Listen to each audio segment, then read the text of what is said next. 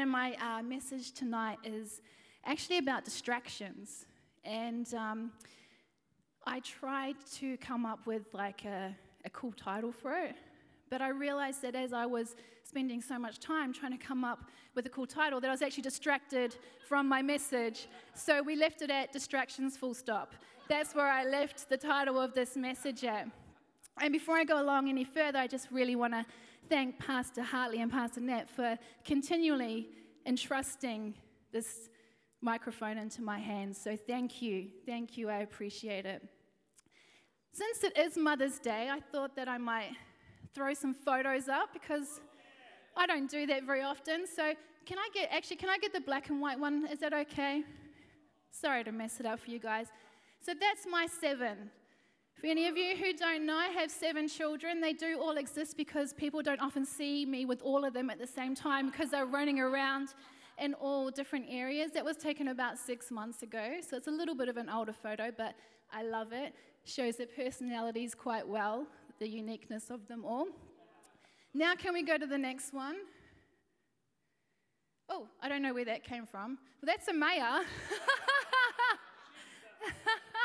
that's the one. Uh, that's me and my girls. So that's the girls in our family, my five girls. And actually, um, we were off to the movies in the summer to see Moana, and we'll be hearing more about that later in the preach. So there's my five girls. Micah was not playing along with that photo. She didn't want to be in that photo, I don't think. And then the last photo is me and Dylan. Do we have that one? Wow. I sent so many photos. How did that happen? Technical glitch, people. So, this is how Dylan and I cope with having seven children.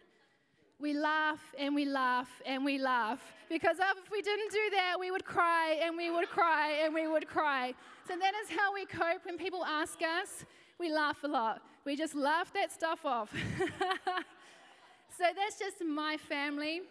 That's my family, my, my treasures, my distractions in life. No, they're not mere distractions. They are, they are a gift. But, you know, anyone who does have children know that they do distract us at times.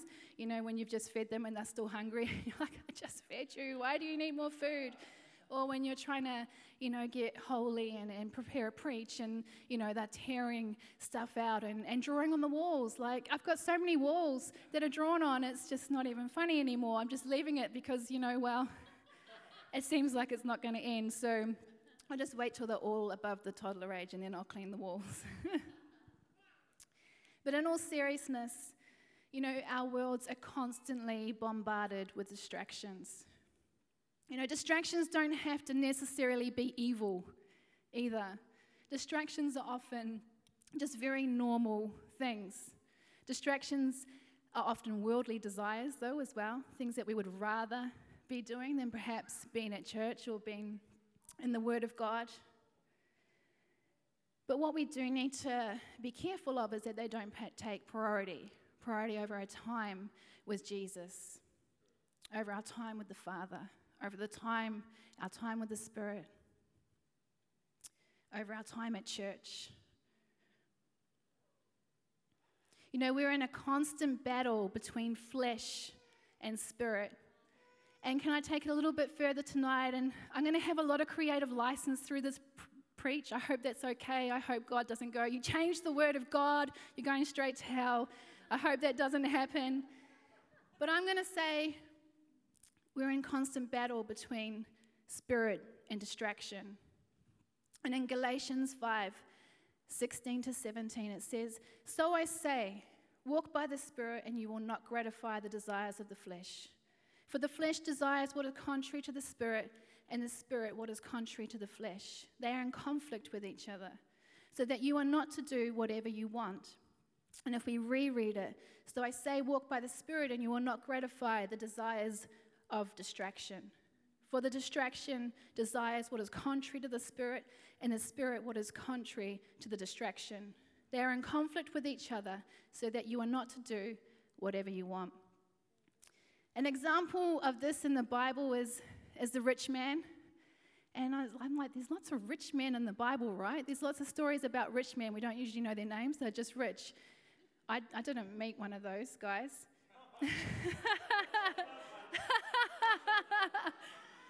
but in the Bible times, there seemed to be a lot of them. you know, and this guy, he comes to Jesus. And um, he's kind of at a crossroads. He's, he's saying to Jesus, What else can I do? You know, I've lived, I've lived this life. What else can I do? And we can read about it in Mark 10 17 to 22. And I'm going to read out of the message version right now. And it says, As he went out into the street, a man, named, a man came running up, greeted him with great reverence, and asked, Good teacher, what must I do to get eternal life? Jesus said, Why are you calling me good? No one is good, only God. You know the commandments don't murder, don't commit adultery, don't steal, don't lie, don't cheat, honor your father and mother. He said, Teacher, I have from my youth kept them all. Jesus looked him hard in the eye and loved him. He said, There's one thing left. Go sell whatever you own and give it to the poor, all your wealth, and there will then be heavenly wealth. And come, follow me. The man's face clouded over.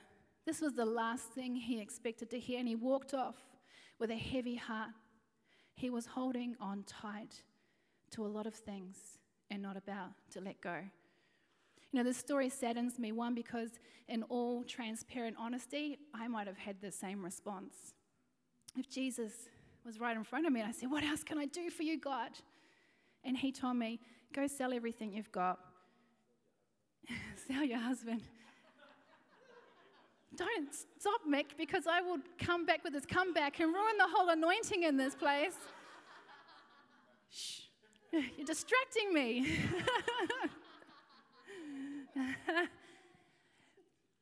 I, I don't know if I could do it. I really don't know. It's a massive challenge. We kind of skip through those and go, oh, well, he wasn't very holy, you know, like he could have followed Jesus and it would have been great outcome for him. And, but, you know, faced with that, faced with that decision right in your face, right at you, God speaking to you, asking you to do that, I think I would have negotiated. I think I would have said, hey, Jesus, I'm going to go back and get the wealth, okay? We'll cash in, I'll come back I can guarantee you there'll be no more stables for you, Jesus. We will be five star accommodation the whole way. There'll be no just bread and wine. We'll be eating the best meat and all that. I'll pay for everything. I probably would have tried to negotiate something like that. I'm sure Jesus would have been like, Yeah, Amanda, that's, that's awesome. It's so generous of you. but on the other side, my spirit grieves. It cries out, No. Go oh, with Jesus. He is the truth, He is the way, He is the life. It reads that the rich man came to him and Jesus looked at him and loved him. He found favor in the eyes of the Lord. He found favor.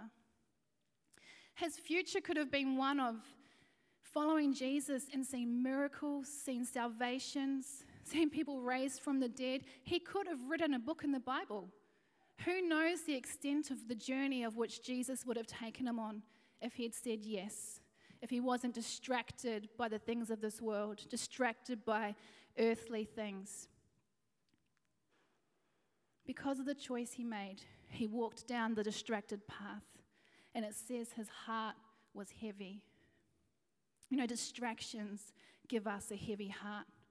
They fill our hearts with things that are not important, that we they just they clog us all up with things that we don't need to be carrying. It also says that he was holding on to many things and he wasn't able to let go. And I'm not going to go into this because it's a message in itself, but it's just a thought. Does a distracted heart, a heavy heart, lead to an offense? Distractions can rob us from our calling. They can turn us in the opposite direction of what God would have us walk, just like that rich man.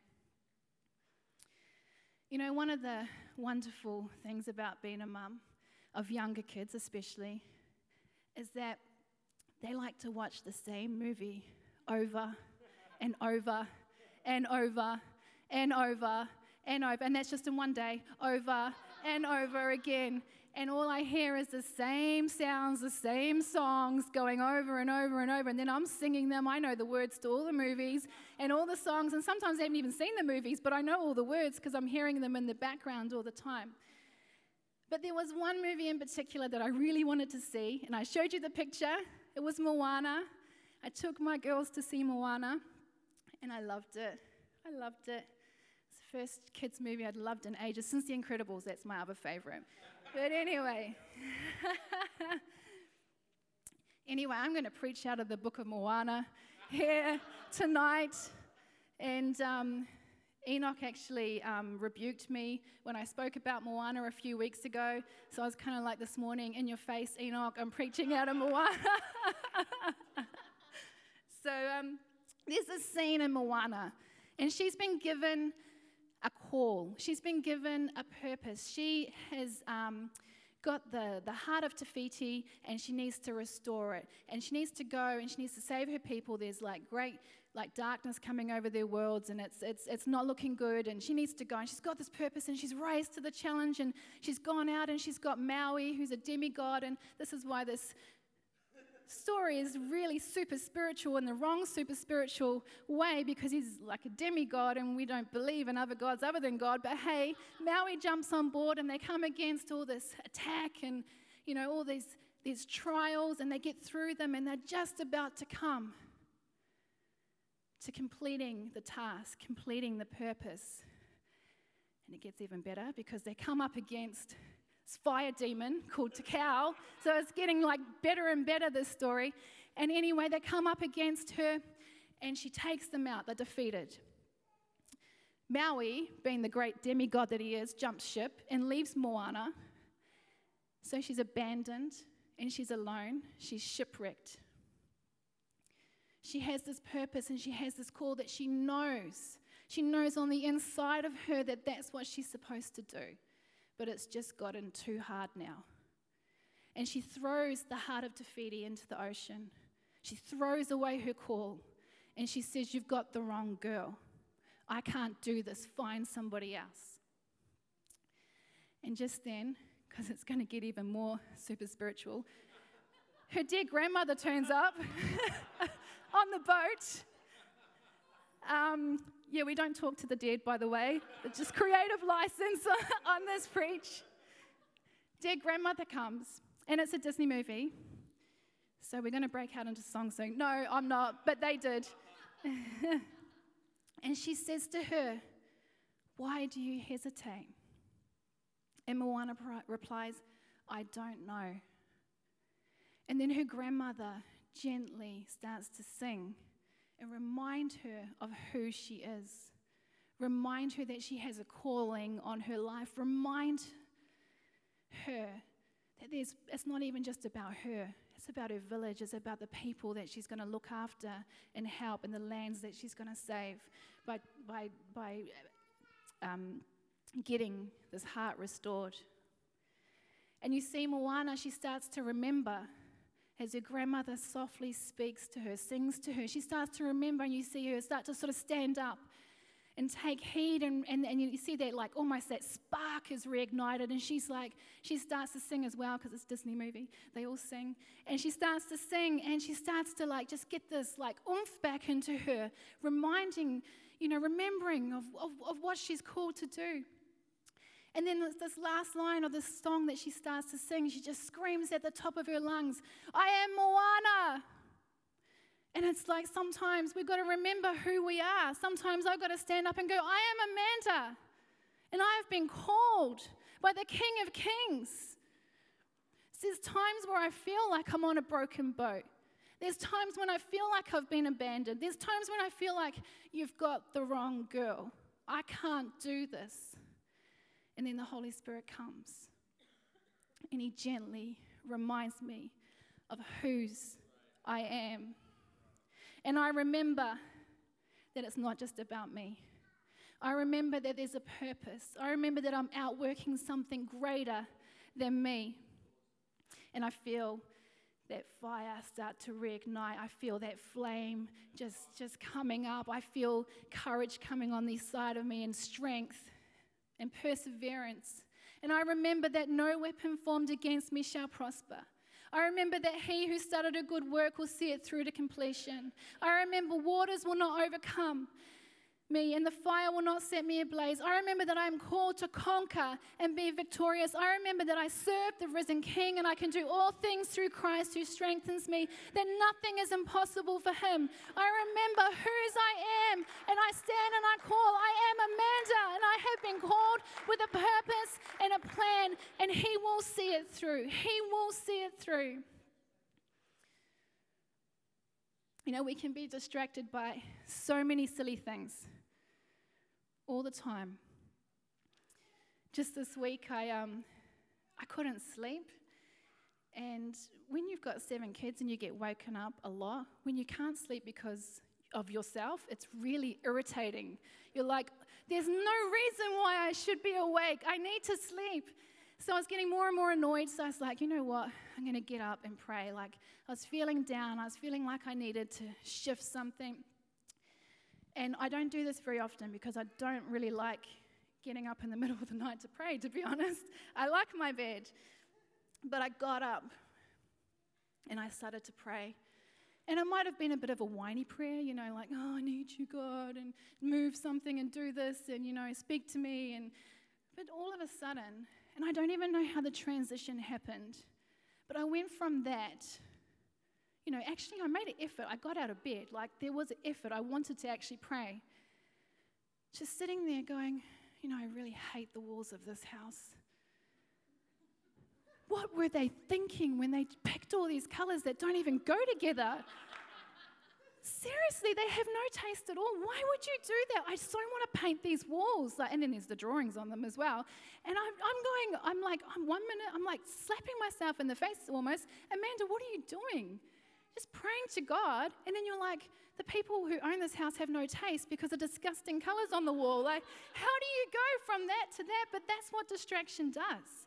And you don't even know the transition. You don't even know the second that you went from that to that. It just sort of happens. Distractions do that, and they can be silly. You know,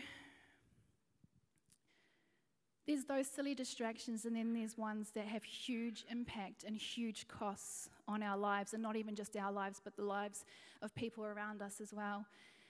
And again, just this week, it's been a, it's been a big week. I was driving home. I uh, actually it was Micah's birthday this week. She turned five, and I was driving home. I'd been and I'd done some shopping for her birthday the next day, and I was driving home six o'clock at night, and uh, peak hour traffic and the news came on. And so was, it took me a bit longer to get home, and I was listening to the news. But the first story up, straight away, the first story, breaking news, straight up, was that a 10 year old boy had been hit by a car in Padstow. Um, Padstow's close to home, so immediately my ears kind of, it, t- it, caught my attention. He's a 10 year old boy, I have a 10 year old daughter, I know what, suddenly put myself in how that would feel. And I actually felt completely moved and taken by the story to the point where I was actually in tears and crying for this family and for this little boy and praying for him. And they actually had to work on him for 90 minutes before he was even stable enough to take him in the ambulance to the hospital.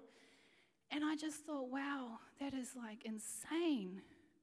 And then they went on to say that um, it was a female driver and she'd been taken to the police station for mandatory drug and alcohol testing which is, you know, just part of the process. And I thought, you know what? Again, a little bit of creative license. I don't know if that was the case. I don't think it was. It was four o'clock in the afternoon. But something hit me on the inside, and I just thought, you know what? She was probably just distracted. How many times have we been driving down the road and something's flashed up on our phone, or we want to change the song, or you know, the aircon's too hot or too cold and we're fiddling around with it, or we drive past the house and we're like, oh, that's a nice house, or, you know, like there's so many things in our minds that are bombarding us all the time. We might just be in a different place where we're not really concentrating, and all it takes is a split second of distraction, and boom, lives ruined. This woman has to live with that guilt for the rest of her life, and I just started praying for her and her family as well, and that you know, Jesus would show up in all of these lives, that some good would come out of this distraction, but we need to be so focused. Not so focused that we forget about what's going on around us, but I've found that when we're focused on Him, when we're not distracted by the things of the world, we don't miss a thing. We don't miss a thing. We miss the things we're not supposed to, and we see the things that He wants us to see, the important things at hand. Well, you know, perhaps you might have been distracted by my friend here, my um, whiteboard, and wondering, when is she going to write on that whiteboard? Why has she even got a whiteboard there? You might have started when it, when it came out, you might, oh, Amanda's using a whiteboard. That's unusual. In fact, can I tell you a really quick story about the whiteboard? When I texted June this afternoon and asked for a whiteboard, she was like, Yeah, yeah, that's cool. No worries. She texts me back about two minutes, Are you serious about the whiteboard or are you just joking? and what and anyone else who was thinking, I didn't really see Amanda as a whiteboard kind of preacher, you'd be right. I am not a whiteboard kind of preacher. It was purely here just if you ever thought about that whiteboard, if you were distracted by this whiteboard at any time as I was speaking, sometimes God's right here and He's speaking, and I hope it's been a, a Jesus message coming out, but right in the corner of our eye, something as evil as this whiteboard right here can be distracting you. And I honestly do believe whiteboards are evil. They remind me of school and admin and all that kind of stuff. And you all know how much I, you all know how much I hate that stuff. So just a little bit of fun here tonight. Such a prop girl tonight. Like, wow, a bit of a show pony. Photos, whiteboards. What's next? One of my um, favorite stories of distraction in the Bible, and probably quite an infamous one is that of Mary and Martha. And I'm going to read it from the ESV version tonight. Hello. I chose it because it actually has the word distracted in it. It fitted the message. So, you know, go with what works, people. So I'm going to read out of Luke 10 38 to 42. Now, as they went on their way, Jesus entered a village, and a woman named Martha welcomed him into her house. And she had a sister called Mary who sat at the Lord's feet and listened to his teaching. But Martha was distracted with much serving. And she went up to him and said, Lord, do you not care that my sister has left me to serve alone? Tell her then to help me. But the Lord answered her, Martha, Martha, you are anxious and troubled about many things, but one thing is necessary. Mary has chosen the good portion, which will not be taken away from her. Now I'm going to walk over here because I live with Mary. I'm married to Mary. we call him Dylan, but I am married to Mary. He loves to sit at Jesus' feet and worship him. And that is how he's so amazing when he gets up on the stage, and I love it and I appreciate it. But can I tell you, his worship sometimes drives me crazy. And I know that sounds so, so bad, but Dylan is the person that decides that it's a great time to worship and sit at Jesus' feet around the 5 to 7 p.m. mark. Now, if you're a mom or a dad, you know that's the worst time at home. You know, the kids are tired, you're tired, they're crying, there's dinner to get ready, there's baths, you know, you're trying to get them all settled and ready for bed, and, you know, the noise level in the house is quite high, and, you know, there's a baby clinging on my leg as I'm trying to cook dinner, and, you know, the house is chaos and crazy t- town, and there's Dylan in the lounge strum and like he doesn't worship quietly. Like what he what you see is what you get. Like he's strumming on his guitar and he's like belting out this worship song and there's just noise everywhere and i'm just like dylan can you worship god some other time? Are you serious? Can you see what needs to happen right here? He's all mary i'm all martha. I'm like wow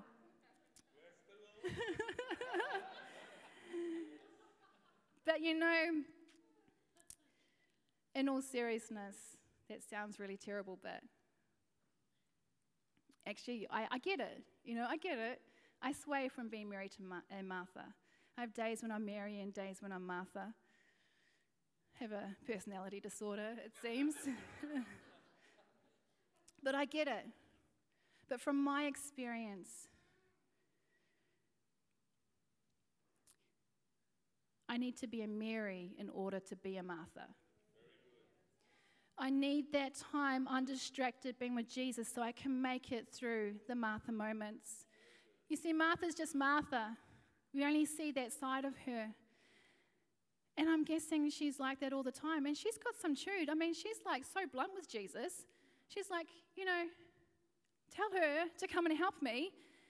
Like, she's rude to Jesus. I'm like, wow, lady, if you really knew who you were talking to, maybe you wouldn't be so rude. She's obviously offended with Mary's behavior. And I'm thinking envious.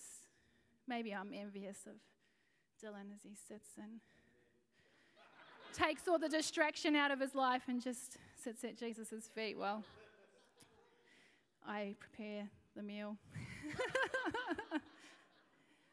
But I know I need to have Mary moments because Martha moments always come. There's always something to do, there's responsibility. We're serving in the house, we're building the house. Some of it's thankless stuff.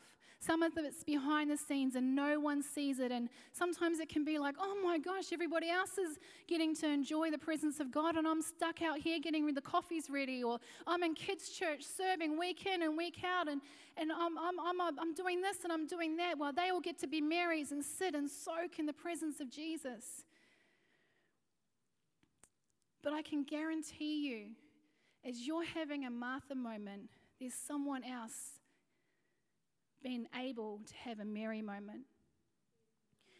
And you know, we can choose to be disgruntled and annoyed and distracted by that, like Martha. Or we can think, I'm so glad I'm carrying this dinner so Mary can have a moment with Jesus. Jesus says to Martha, He says, Martha, Martha. He says it's twice. He's trying to catch her focus, he's trying to catch her attention. He says, Mary has chosen, chosen the good portion and it will not be taken from her. I feel like he's saying, Martha, it's a choice. It's a choice, and you will never lose out if you choose me. You will never lose out if you sit at my, my feet and just be with me. I will not cut this short with Mary just to appease you. Because at the end of the day, this is all that matters. And we need to be focused and not let those distractions come out, come against us, and be so distracted that we forget and we're upset and we're offended and we've got heavy heart not to sit at the feet of Jesus. You know, even Jesus pushed distraction to the side and took time out from the people, serving them, delivering them, helping them, teaching them, because he knew in order to be a Martha, he needed to be a Mary first. And if I can just ask the band to come back up, that would be great. You know, there's so many scriptures that speak about Jesus getting away by himself and sitting at the Father's feet, taking distractions out of his life. So many that I, I chose one that highlighted that he did this often. And it's in Luke 5:16 in the amplified version and it simply says, "But Jesus himself would often slip away to the wilderness and pray in seclusion. He often made time to be in seclusion, totally without distraction, so that he could live his call out. If Jesus needs to do that, then goodness knows that I need to do that and some, like a hundredfold. I need to spend time sitting at Jesus' feet even just preparing this word, Dylan said, Do you, do you need to go down the road? it's like, so I went and, and drove into a park and just sat there going over this, trying to, you know, take away the distraction of needing to clean up and kids and wanting and taking away the distraction to go and focus and sit at his feet to get a download because I don't I don't bring anything. I don't bring anything. You know, if the worship sucked, I might just walked out the door and gone, oh, I'm not here because there's no anointing. I only come under the anointing because I know that it's all from Him. You know, you might be listening to this message tonight and one of those things has resonated with you. It might be those Martha moments you're serving. You're serving and you're looking around and you're like, oh, man, I'm tired and no one's helping. And, you know, they're all over there laughing and being with Jesus, and I'm over here the doing and the doing and the doing. Maybe you're like the rich man and God's asked you to lay something down, but you're so distracted with it. You're just like, I just can't. I just can't. Maybe at one stage you were distracted by this whiteboard. June probably was setting it up. we all have distractions in our lives, and I'm none the different. I have plenty of distractions. I don't spend enough time sitting at his feet. When God gives me a message, I always think it's more for me than anybody else. He's just asking me to share it.